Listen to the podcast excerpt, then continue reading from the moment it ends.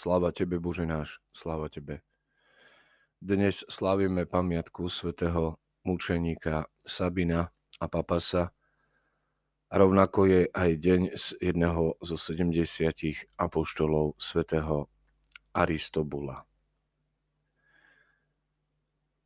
Sabinus bol kresťanom v egyptskom meste Hermopolis, zároveň i starostom tohto mesta.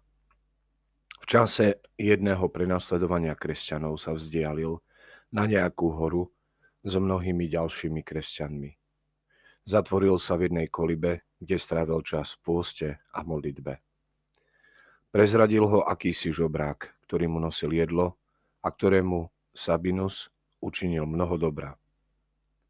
Tak ako Judáš Krista, tak aj tento bedár za peniaze, za dva zlaté, predal svojho dobrodincu. Sabina a ďalších šiest, šiestich vojaci chytili, zviazali a predviedli pred súd. Po strašných mučeniach hodili do Nílu, kde oddal svoju dušu Bohu v roku 287. Dnešný druhý svetec Papas je mučeníkom z rovnakého obdobia. Za Krista zomrel v meste Laranda v Likaónii, v súčasnosti turecké mesto Karaman. Oboch týchto svetcov spomína aj rímske martyrológium. Zároveň spomíname a slavíme i pamiatku z jedného zo 70 apoštolov svätého apoštola Aristobula.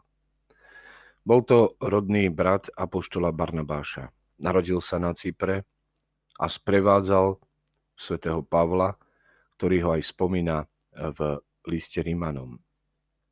Keď veľký apoštol Pavol ustanovil mnohých biskupov do rôznych krajín sveta, Aristobula ustanovil za britského, anglického biskupa. V Británii boli ľudia neverní a zákerní. Boli to vlastne ešte divosi. A Aristobulos si medzi nimi vytrpel neopísateľné ťažkosti, muky a úklady. Bez milosti ho byli, vláčili po uliciach, rúhali sa mu a vysmievali ho. Ale nakoniec tento svetý muž dosiahol úspech nie vlastnou, ale mocou Božej milosti. Osvietil národ, pokrstil ho v mene pána Ježiša Krista, postavil chrámy, vysvetil kňazov i diakonov, a nakoniec tam v pokoji zosnul a odišiel do pánovho kráľovstva, ktorému verne slúžil. V greckom synaxári sa tento deň spomína aj prepodobný Christobulos, ktorý sa duchovne pozdvihol na ostrove Patmos. Tam postavil monastier zasvetený svetému Jánovi teológovi. Zosnul v roku 1111. Na jeho ostatkoch sa diali aj mnohé zázraky. Ku komuže prirovnáte Boha? Akúže k nemu postavíte modlu? Tak sa pýta pán v knihe proroka Izaiáša.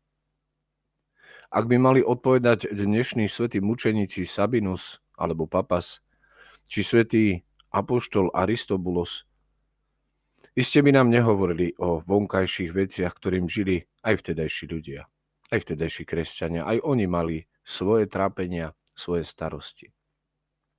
Modlu uleje umelec, píše ďalej prorok Izaiáš. Zlatník ju okuje zlatom, strieborné retiasky pozvára. Aj dnes žije církev týmito vonkajšími prejavmi. A preto sa pán znova pýta, komuže ma teda chcete prirovnať? Komu budem podobný? Títo dnešní svedci a všetci ďalší by nám iste povedali o svojom vzťahu. Vzťahu ku Kristovi, vzťahu k Bohu, k tomu, ktorý ich v prvom rade prijal takých, akí sú, aby oni mohli túto jeho lásku prinášať ďalším. Pane, dovol nám na príhovor dnešných svetých mučeníkov i svetého apoštola i všetkých svetých, aby sme aj my boli obrazom Tvojej lásky aby sme sa neklaňali ničomu a nikomu na tomto svete, ale teba dokázali postaviť na prvé miesto v svojom živote. Môj